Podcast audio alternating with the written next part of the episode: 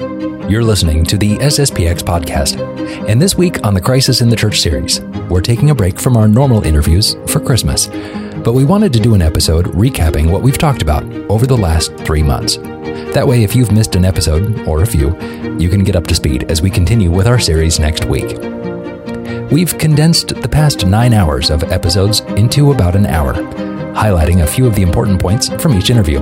So, we'll start with our first interview, when we asked Father John McFarland whether or not there's a crisis in the church. Well, there obviously is, otherwise, we wouldn't be doing this entire series. But we asked him first what makes this crisis different than all the others that the church has gone through in her history.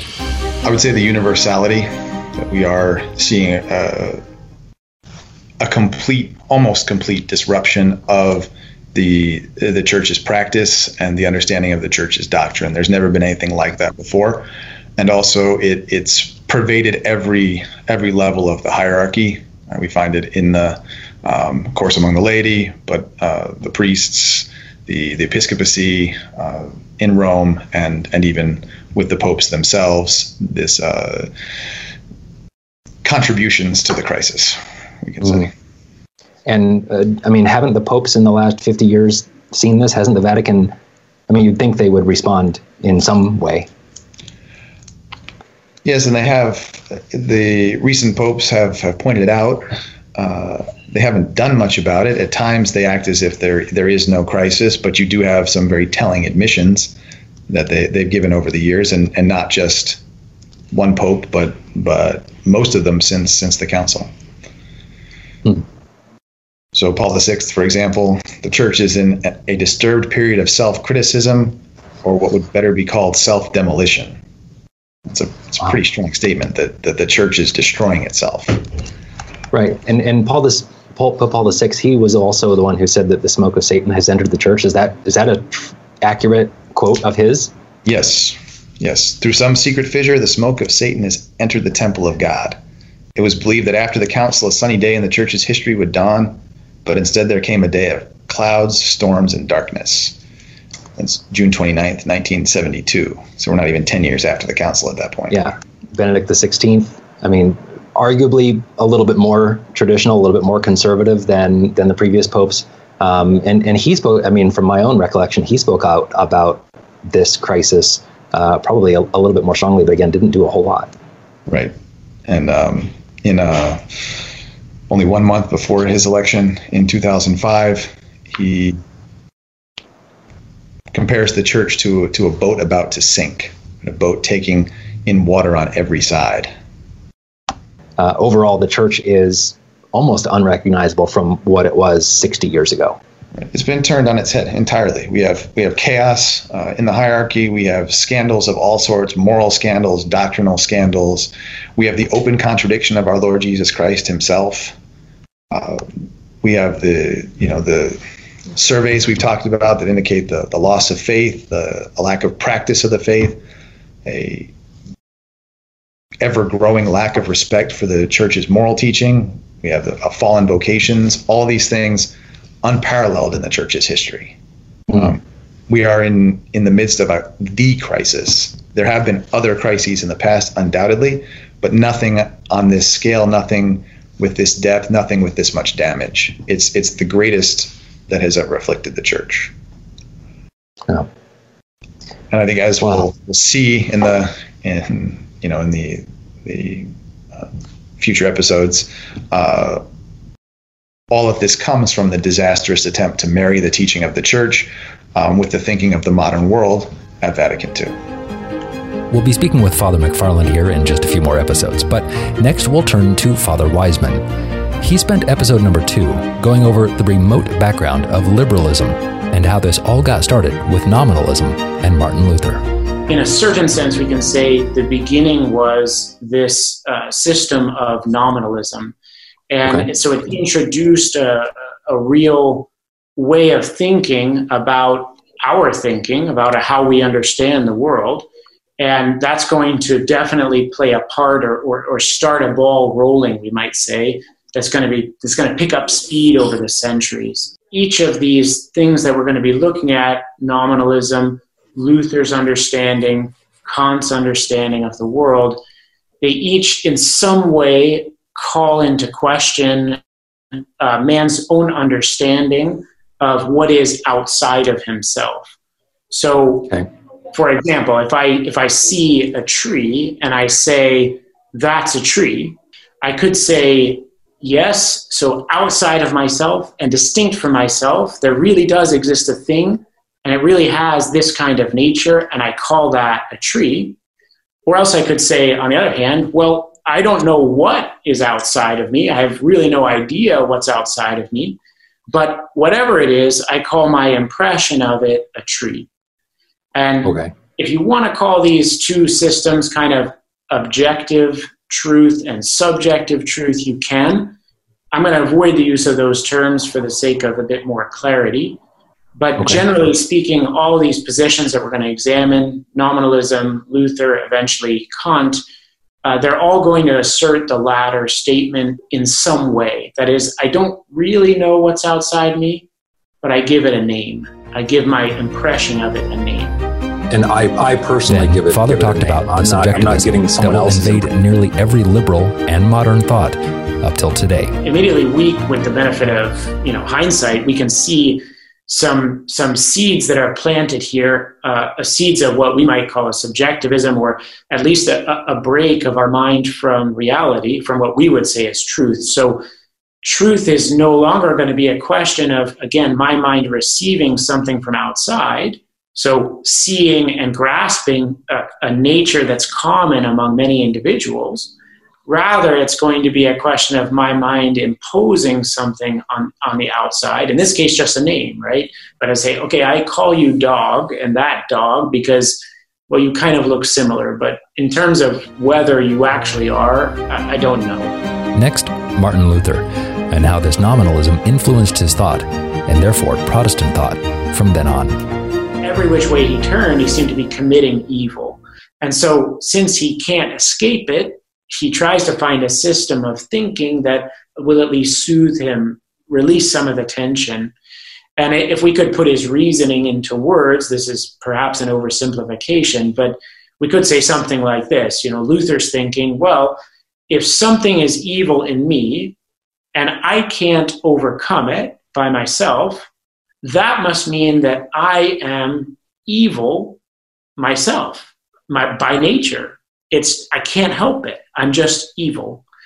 And if this is so, then everything in me is everything, everybody like me as well, uh, must be intrinsically evil. And accordingly, the, the only thing that I can do is to accept myself as I am, as somebody who is incapable of doing any good and it's only capable of committing evil. And so, okay how how is man saved according to Luther? Well, there's kind of a twofold movement, if you want. First, man has to recognize his own radical inability to do anything good, that he can only produce evil. So, in some sense, man has to despair about himself. We could say it that way. But secondly, and this is the famous statement man must believe and have confidence that the blood of Christ will save us, will save him, uh, despite the fact that we are and we remain essentially evil. And there's something that there's a statement of Luther that I don't know how many people know it. I, I think it's fairly well known, but it's really a horrific statement, but it sums up these two points very well. And that is this statement, you know, sin boldly, but believe still more boldly. And this is something that Luther said go out and sin, and sin boldly. Do all the evil you can imagine. Just make sure that you believe even more boldly than that, and then you will be saved. So it's it's a horrific statement because it really right. says, you know, you have a license to sin.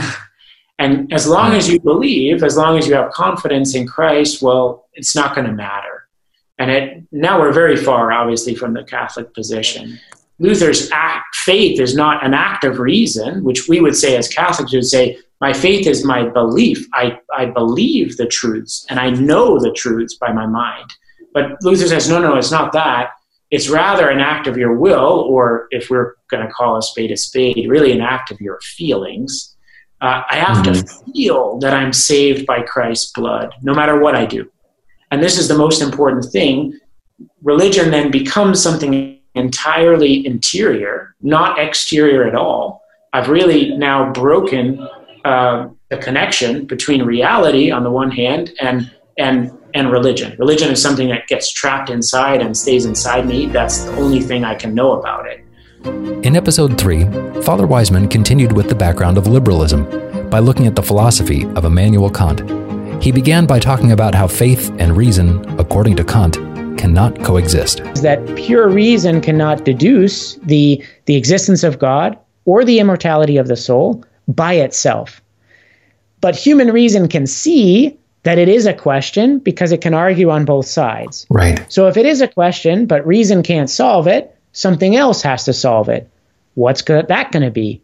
Faith. Uh-huh. So now we have a break, a definitive break, which is Luther was saying that. Remember, Luther, Luther said reason is bad. Right. But Kant systematizes it now and says reason sees that this is a question, can't decide the question, so has to be faith. And for Kant, then he says he's emptying out reason to make room for faith. And so, in that sense, he he kind of is saying, I'm doing religion a, a big service here. I'm showing you that nobody can disprove the existence of God. So you're free to believe in the existence of God. But precisely that that introduces this this break between faith and reason. We're always going to say faith and reason agree; they right. have to be uh, in harmony.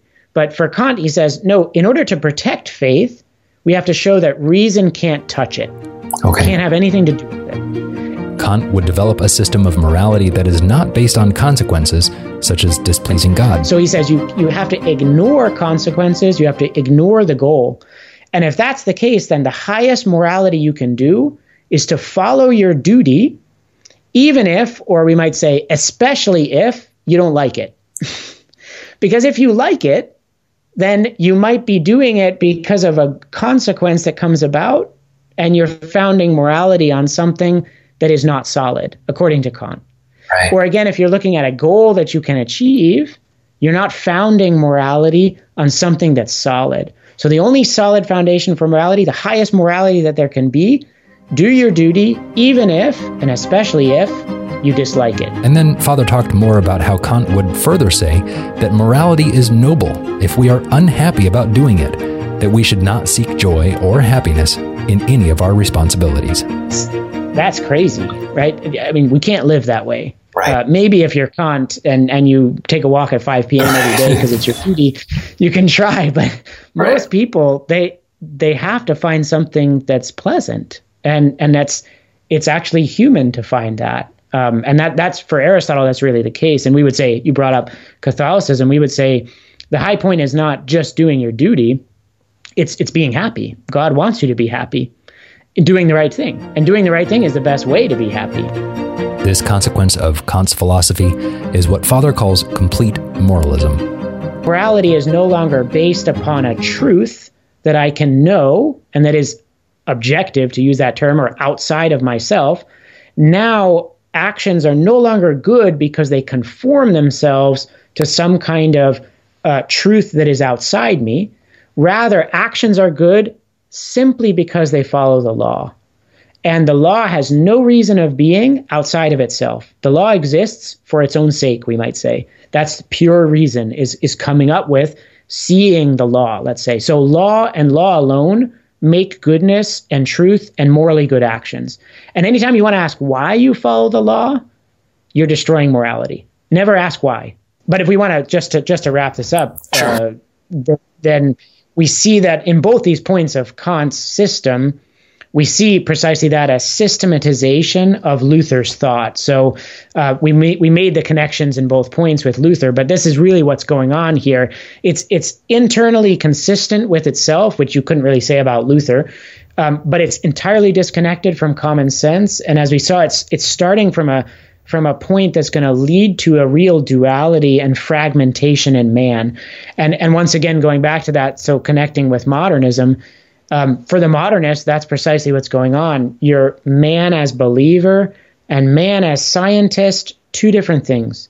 Man as a moral being and man as living his day to day life, two different things. Uh-huh. Every time with modernism, you have this breaking apart of man instead of an integration. Right. And so I really think uh, Kant's ideas lead us more or less directly to that. And, and that's why we've taken the time to go into this. In our fourth episode, we spoke with Father Reuter as he kicked off our study of liberalism. At the beginning of episode four, we studied the goals of liberals and then worked our way back through the history of liberal thought. So, the first step in the liberal agenda is to separate the church from the state, to banish Christ the King from the constitutions. Yes, the second was to suppress the mass by whatever mm. means possible. And so, of course, we see this in the communist revolutions or the different persecutions. The mass is always persecuted or suppressed. The third goal is really to, to separate the souls from the source of grace, which is very closely linked to the second, because the mass is the source of grace. So, really, to make souls secular, to alienate them from the sacraments, to alienate them from the laws of God. Father Reuter then pointed out that Archbishop Lefebvre pinpointed the cause of the crisis as liberalism. So he wrote in his, his book, They Have Uncrowned Him, which is certainly an excellent reference and a very important book today. He wrote that we have to go back to history in order to discover the primary cause of the evils today. So look at history. What's the primary cause?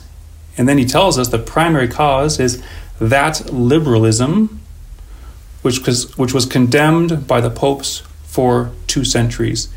So the Archbishop identified liberalism as the cause of the current crisis in the church. We'll then dive a little bit deeper into the relationship between naturalism and liberalism. It's an important link to make between naturalism and liberalism. And in fact, again, we always look to the popes, the magisterium for light. And from Pope Pius Sixth all the way through Benedict the Fifteenth, they speak not only of liberalism, but they do speak of the errors between which the link between liberalism and Protestantism, and that Protestantism is founded in naturalism. So we can say naturalism is more fundamental even than liberalism. Hmm. And it's really the grandfather of liberalism in many ways, naturalism. Then we'll see how this naturalism and Luther led to liberalism. In fact, it's, it's paradoxical because we have the Renaissance, hmm. which gloried in the beauty of man, how beautiful the proportions of, of man, thanks to God's creation, all the harmony. But Luther, on the other hand, is a naturalist in a different and more insidious way. For him, rather than looking at the beauty of nature, for him, nature is intrinsically corrupted and can't be healed. So again, it's this naturalism insofar as we know as Catholics that grace builds on nature, grace heals nature. For Luther, grace was something purely extrinsic. Nature was so evil it could not be healed. Therefore, man can, can do nothing but wallow in his natural misery which really separates man from God. If the Renaissance separated man from God in the sense that he didn't see his need for redemption, Luther's the opposite. We're so miserable that we can't be redeemed anyway. But now, with the Enlightenment, the philosophy of the Enlightenment takes these nominalist notions. For example, for Luther, redemption was purely external, grace was external. We couldn't even know, really grasp the essence of what it was. And now you have in the Enlightenment where all truth becomes subjective and we, we can't even access the truth. So everybody makes their own truth according mm-hmm. to, to their own their own desires. And of course, Immanuel Kant and, and Descartes are all big figures in this movement of, of man unable to get out of himself. For our fifth episode, we looked at liberalism by learning more about liberty, specifically through the encyclical of Leo XIII called Libertas. Church defends that we have free will. Just to kind of recap a little bit, the church defends we have, we have free will. It says, hey, it's it's dangerous if you go against, if you abuse this free will, uh, but then it also promotes the natural law. Is that right? Exactly. exactly. So she's an adamant defender of free will. She warns us. She sounds, you know, she sounds the alarm that you're wounded. Be very careful don't follow your lower passions. And then to keep us from just following our lower passions or following our intellect into error, then she defends the natural law. She brings us the divine law. She brings us church law. And she gives us, she coerces us by certain punishments just to make sure, hey, this is the way to happiness. So liberty is for the sake of an end. And the church wants us to reach our end. And therefore, she gives us these road signs of the natural, the divine, the ecclesiastical law to help us reach our end. And the more we are seeking our end, the more free we are, the more happy we are. So, so for, for, the liberal, the fundamental principle by which all things are judged or organized are his freedom from constraint, physical or moral. Nobody's going to tell me what to do, what to wear, where to go. You know, I might relinquish some of my rights, then I'll do it. But I'm not accepting that God or the church or the state are telling me. I'm accepting to do it because I relinquish my rights for the sake of utility, to, for the sake to live in peace with my common mankind. Okay. So then this this kind of thinking, this this fundamental principle of just straight up freedom, mm-hmm. that that's going to flow directly into liberal philosophy, liberal ideas about religion, liberal politics, etc. Mm-hmm. Exactly. So, for for example, the, the liberal philosopher, the human mind is the measure of all things. Mm. So the human mind is not measured by God's mind, and therefore the human mind does not have to seek to conform itself to God's mind through the natural order and the natural law. But the human mind is the measure of all things. I will choose what is true for me, which, of course, as we know, Immanuel Kant is largely responsible for that. I'll choose what's true for me, you choose what's true for you. Mm-hmm. And so in philosophy, you can have as many philosophies as people because we, we can all choose what's true for us. And ultimately, liberalism is that is man's liberated from the order of God. He creates his own order. If I'm the creator of my own order, I'm God. And so anybody who tries to ratchet that back says, no, you can't just murder babies, you know, up through nine months. Well, you're restricting my liberty. Who mm-hmm. are you to say that I don't have this power over, you know, my body? But part of the problem also, though, of course, as we mentioned in the first series, is most conservatives today, they don't promote these laws based off the natural law or the divine law. They base it purely off positive law. Right. So they're not rooting it in, you know, the divine law. Thou shalt not kill. This is a person. Um, even the abortion, you know, industry and fighting against it, even the pro-lifers will say, "Well, that, that child has the right to live." Okay, it's true, but the fundamental problem is God has the right over life and death, and nobody right. has the right to take that life because God alone is the master of life and death. So the conservatives constantly try to rein in the liberals but using purely positive law. The liberals are enraged against the law of God. The consequence is what we see, which is chaos. Yeah, if, if you play the liberal game, you'll lose every time. It's, exactly. it's like it, is service are playing the liberal game. We spoke with Father Reuter again for our sixth episode titled Liberal Catholics Don't Exist which showed that there is a contradiction between Catholic thought and liberal thought. He tells us that's really this absolute incoherence to be a, a liberal Catholic, because to be a liberal is to liberate yourself from a certain order established by God, and to be a Catholic is essentially an act of submission to an order established by God. And so I think we gave the quote already that the liberalism of a liberal Catholic escapes all classification and has only one sole distinctive and characteristic note that of perfect and absolute incoherence. Once you grasp the concept liberal and the concept Catholic, you realize the two cannot go together and, and, and make any sense. So. Okay. So how did we get to this point then where we have these two theories that are that people are trying to mesh together or join together? Um, to a great extent, it comes from a lack of understanding of what it means to be Catholic, in fact. You know, the whole series is called The Crisis in the Church. And to a great extent, we're here because what it means to be Catholic, our Catholic identity has been lost. And we've taken on an identity, that of liberalism, which in fact can't be the identity of a true Catholic. So I think to a great extent, liberal Catholicism thrives because Catholicism is not understood. Father Reuter walked us through some history, where he explained how in the early 20th century there was a movement in France called Action Francaise, which tried to restore Christ the King. This movement was surprisingly condemned by Pius XI. Yes, not because of their Catholic activity, but because of different aspects of the political movement. So he wasn't condemning okay. the notion of bringing back Christ the King by any means. but there were many different elements to Action Française which he was not so comfortable with. But it, that was really the last big movement to undo the French Revolution. And I would say when that failed, some even say the reason Jacques Maritain went so far left in his political philosophy was when Action Française was condemned, he thought, well, the old order is certainly over. We're not going back to this Christian union of church and state. What is the new Christianity that we have to form? Mm-hmm. And of course, personalism and great friend of Paul VI. And so we do see that as the church kept losing influence and losing battles, people started thinking, okay, what is the what is the way forward? What is the new normal? How do we have peace in society? How does the church fit into the modern world? Rather than how do we take the world and uplift it by the principles the church teaches. I think that's the key. The key problem is we're trying to make the church fit into the modern world, then the church lift up the modern world. Christ said, I come to reconcile things to myself. Christ didn't come to reconcile himself to the world. And that's really the spirit of the liberal Catholic is that reconciling the church and the doctrines of the church to the modern world. Father then explained how this liberalism first entered into the church and how it was initially condemned.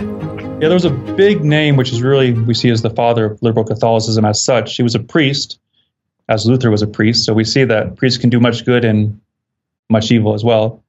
Um, Félicité de Lamennais, he was a French priest ordained in 1817. He founded a newspaper which had a lot of influence at the time, and he was really advocating for the democratic government, so this new post-revolutionary world.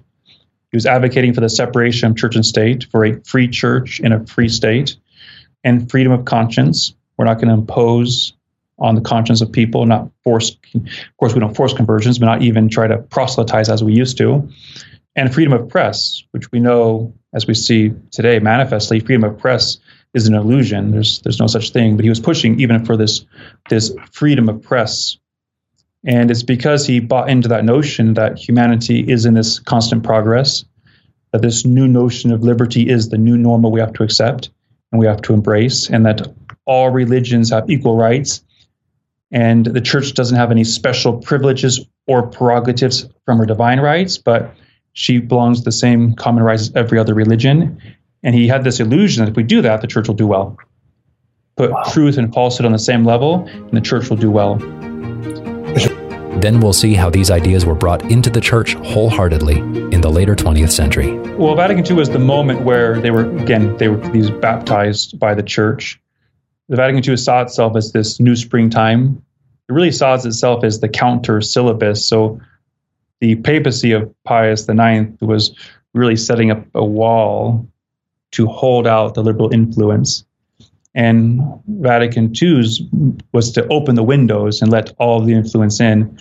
And Cardinal Ratzinger, who was a young expert of the council at the time, then became Pope, he said in the Principles of Catholic Theology that the text of Gaudium et Spes plays the role of a counter syllabus in the measure in which it, pre- it represents a tentative for an official reconciliation of the church with the world of the French Revolution. And wow. so so the syllabus was meant to hold back liberalism. And Cardinal Ratzinger then he saw the Vatican II as the counter syllabus, letting in liberalism. And the Archbishop, you know, he had this discussion with the then Cardinal, and for him, that's what distinguished his work and the work of Cardinal Ratzinger and then Pope Benedict was the church was working for to de-Christianize society, to un, to unthrone our Lord Jesus Christ, to uncrown our Lord Jesus Christ, and the Archbishop Bishop is working, following the magisterium, to keep our Lord Jesus Christ King, King of civil society, King of our souls. In our seventh episode, we welcome Father Jonathan Loop, who gave us some background of a heresy based on liberalism, but which gained ground as soon as the American Catholic Church grew in numbers, called Americanism. He explained how the writings of the English philosopher John Locke greatly influenced the founding fathers, and therefore all Americans, including the American clergy, later on. That plays out in a series of writings that he does um, that will become the, the, you might say, the intellectual food of a lot of um, American uh, colonists, such as the first and second treatises, which really lay out the foundations of politics apart from Revelation, um, as well as a letter concerning toleration, which has a huge impact in shaping the understanding of how church and state should be related. Um, and we'll, I think, come back to that a little bit more in detail. And then also as reasonableness of Christianity, which is an effort to uh, really downplay more than anything else the divinity of our Lord Jesus Christ. You know, he really wants to diminish that idea precisely so as to um, mitigate, again, that that claim of men to, to guide politics and revelation. Ultimately, we would say under the banner of Christ the King. Father Loop explained how Leo XIII admired the young United States, but also recognized the error of Americanism. So, what Leo XIII says um, about Americanism, that um, that false set of ideas, is that it's based on one main principle, which is that in order to attract, um, let's say, more easily those who differ from her, from the church. The church should shape her teachings more in accord with the spirit of the age and relax some of her ancient severity and make some new, I apologize, make some concessions to new opinions. In other words, he's, hmm. he's noting that there is a, a desire to draw people to the church, but in such a way as to, in one manner or another, modify the teachings of the church, which are seen as obstacles to their conversion, so as to make it more accessible to them. Episode 8 continued on this theme of Americanism and looked more specifically at the actions of the American clergy during this time of great growth and seeming fervor. Father points out the emphasis on active virtues instead of passive, more spiritual virtues. So the Pope notes that um, there's this unhealthy emphasis on natural virtue as at the expense of supernatural virtue. And as what he says is, in fact, it's not just natural virtue as such, but certain natural virtues, those which are, as he puts it, more active than passive. You know, for example, I think one that the average American would be very familiar with, and in fact, typically pride himself on, would be, we could say, industriousness. You know, sure. I, go I work, you know, you think about um, guys, young guys, bragging about how many hours a week they work. You know, when I was in college, I used to do that all the time. Yeah. You know, certainly not a, necessarily as such a bad thing, but um, what the, the Pope Leo XIII was saying is that there's this really unhealthy, exaggerated emphasis on these kinds of uh, virtues, which depreciate and degrade the sense of the spiritual life, truly, the real sense of the spiritual life.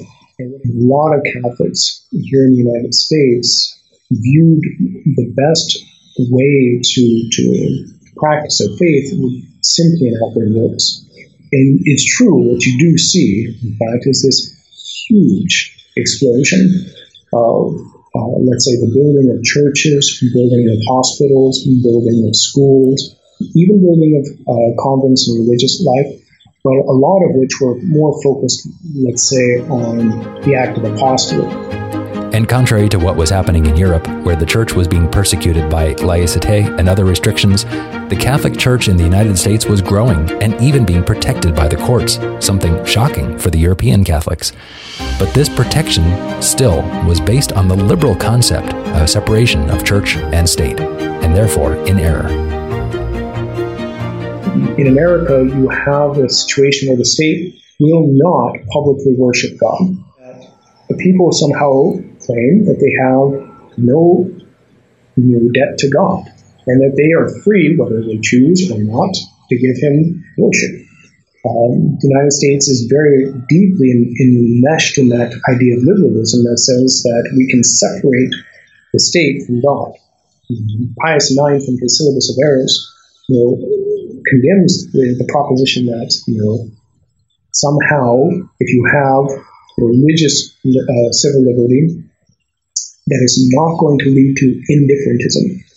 And we're all fundamentally informed by that. We all drive by, you know, the average Lutheran church, the average Mormon church. We're like, oh, okay, well, whatever. That's normal that they're there. There's an attempt to base the laws merely on the natural law. And again, it's uh, naturalist that the Thirteenth talks about. It's, it's not the extreme form. And, in fact, this is one thing that really separates America from, let's say, um, later European political orders is that they wanted to, to look to nature.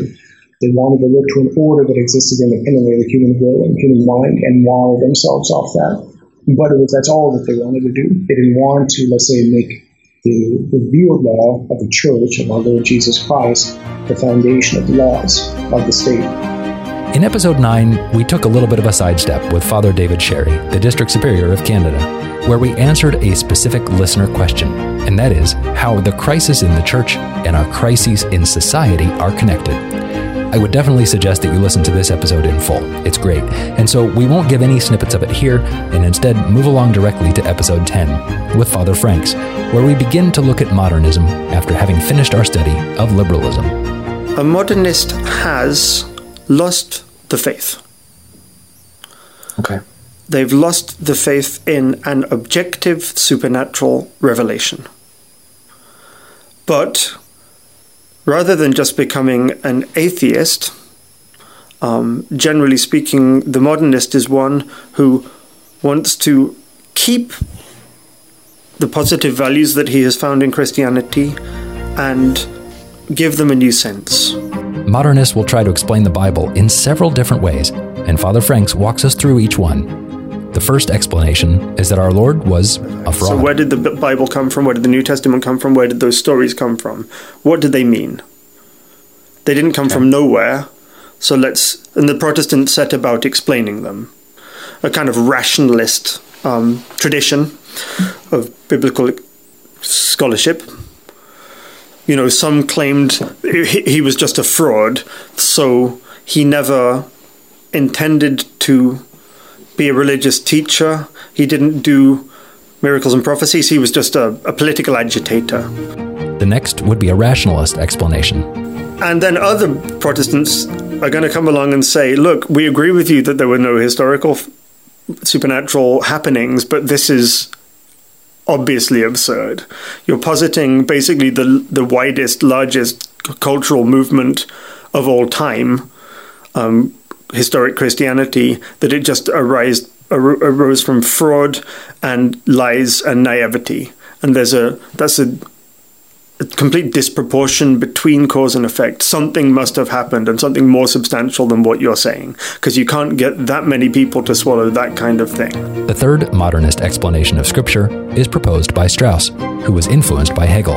And he claimed that the Gospels are a collection of myths that were superimposed on the historical person of Jesus.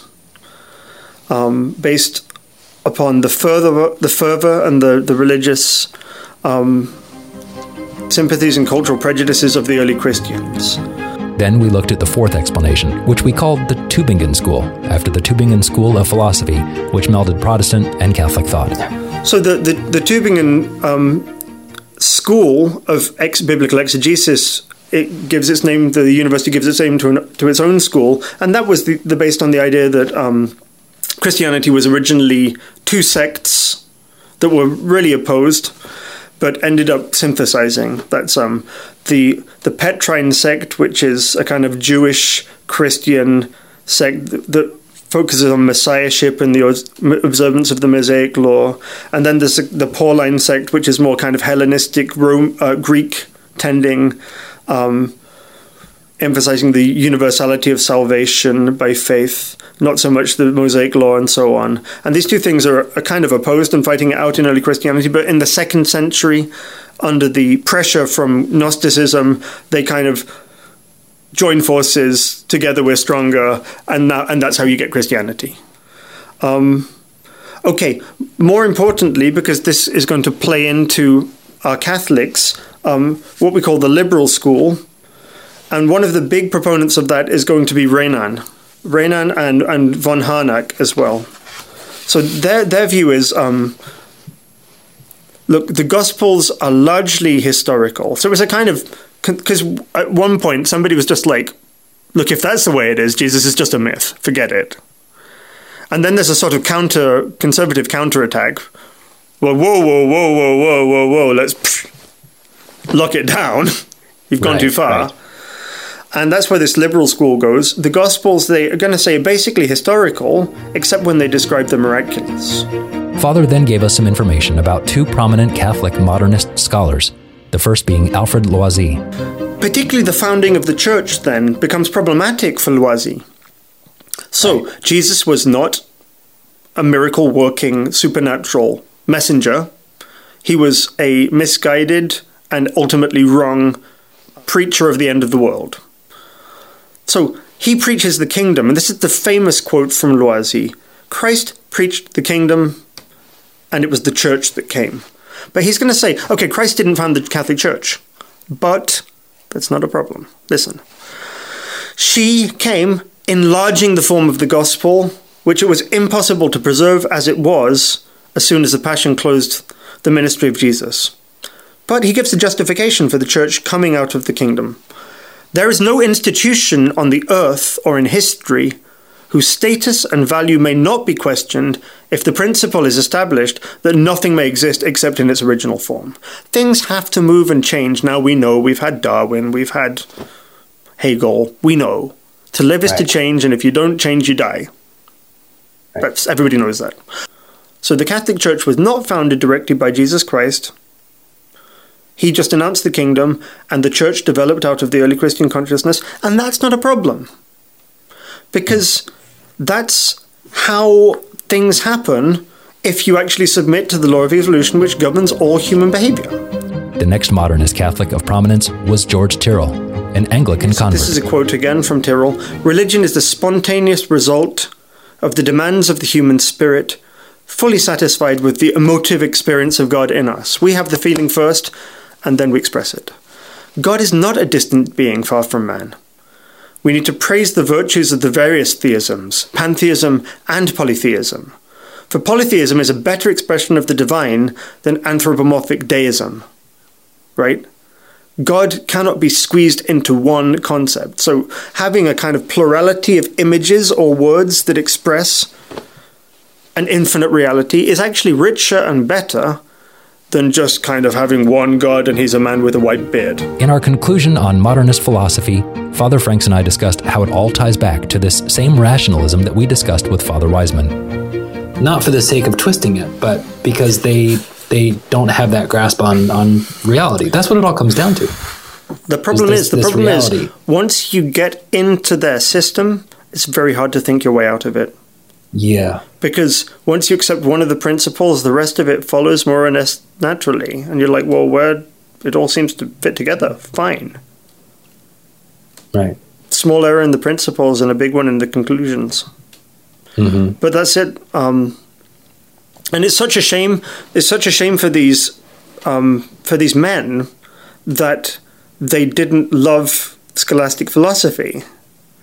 I wonder. I mean, I don't know exactly what their teachers were like, but scholastic philosophy is marvelous. I mean, it's a wonderful thing. It's a beautiful thing, and it clarifies everything, and it, it gives such light and um, clarity and, uh, and peace and order. And a good teacher of, of scholastic philosophy is, is a wonderful and a marvelous thing and highly to be prized. And it's, it seems as if they didn't have that. Next, in our 11th episode, we talked with Father Paul Robinson about modernism, using the encyclical of Pascendi as a framework. We started first by talking about the distinction between a liberal and a modernist. liberalism is an error about the will. It makes the, the human will supreme. Um, and that's how you get to the situation where whatever anybody wants, they have a right to do effectively. That's uh, definitely characteristic of our, of our society today. Modernism is, is more based on what's called rationalism. Next, we got into Pope St. Pius X's encyclical Pascendi. So that's what Pius X says in his famous encyclical on modernism, Pascendi.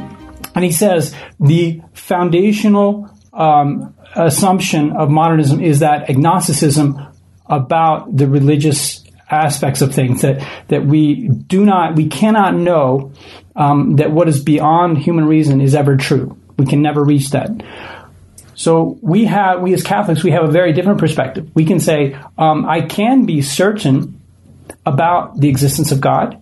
Um, I can be certain, or at least morally certain, that Jesus Christ is God, um, that He rose from the dead, um, that the doctrines of the Catholic Church are true, and I can receive this information from the outside in by sources other than sense knowledge.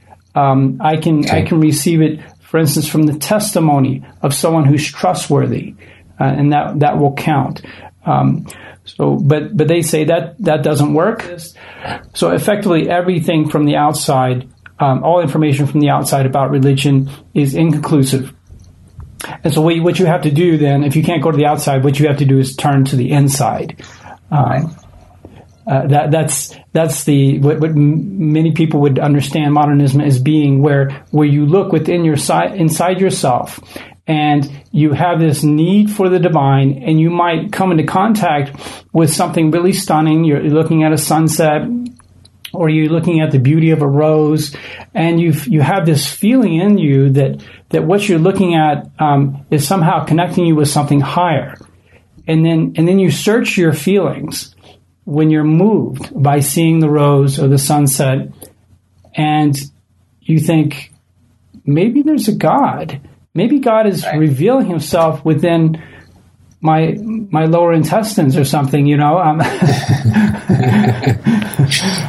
God's move. God, I think I think it's God who's moving me. But there's there's definitely in my mind a similarity between uh, in in uh, liberalism this idea of I'm going to uh, posit my own belief about something onto something else, and then here with modernism, what you just uh, explained to us, Father, this this vital immanence of well i have this feeling and so i'm going to externalize some sense of a deity uh, because it, it, but but in both places both in liberalism with um, concepts and thoughts and knowledge and ideas and with uh, modernism with uh, an idea of of the divine it's both starting inside man you're not looking at the external and and and saying this is true or this is not true it's starting from within and, and it's backwards it is. It is. So it de objectifies religion. Religion is no longer an objective thing. It's a purely subjective thing. So by subjective thing, I mean it relies purely on the experience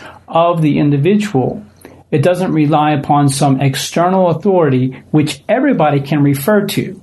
You know, when you have the church, it's out there, and the catechism is out there, then everybody can look at the church and listen to the church and obey the church. Um, it's something objective.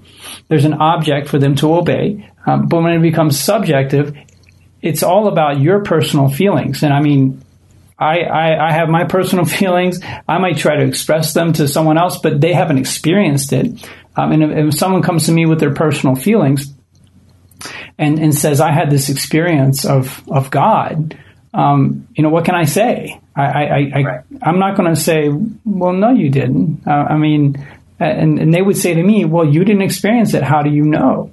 Um, and believe it or not, this is, this is how we come to something like Assisi and, and the Pachamama. Father next conceded that Pascendi can be difficult to read, but he explains Pope St. Pius X's methods here.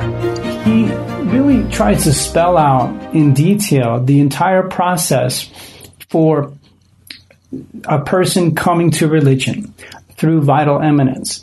Um, and he, he goes into great detail and he's presenting the modernist beliefs in, with, with great accuracy. That's why the modernists would say, if you want to know modernism, read Pascendi of Pope St. Pius X. Probably didn't call him right. saint, but uh, yeah. So he says, here's how it works. Um, you have this feeling. Uh, you, you, we can take the example of this typically used of, of our Lord. Um, why did the apostles have faith in our Lord? Well, um, they they would say the modernists would say that our Lord had the keenest sense of the, the divine of, of any human being. Um, that need for the divine and the consciousness of the divine was working more strongly in him. And when people would come into contact with, the, with our Lord, they would have a religious experience just by being in his presence. And, and what they would do is they transfigure and disfigure the, the, the sensations that they're receiving. Um, when they come into contact with that sunset with the rose or, or Jesus Christ, that those things are stirring up within them. And, and what they do is they take what they're seeing and they elevate it above its natural condition. They sort of divinize the, the thing um, and they, they, they transfigure it and then they disfigure it by attributing to it divine characteristics. And that's how they make their act of faith. Um, they, they believe that this thing outside of them is divine because of the feelings that are within them.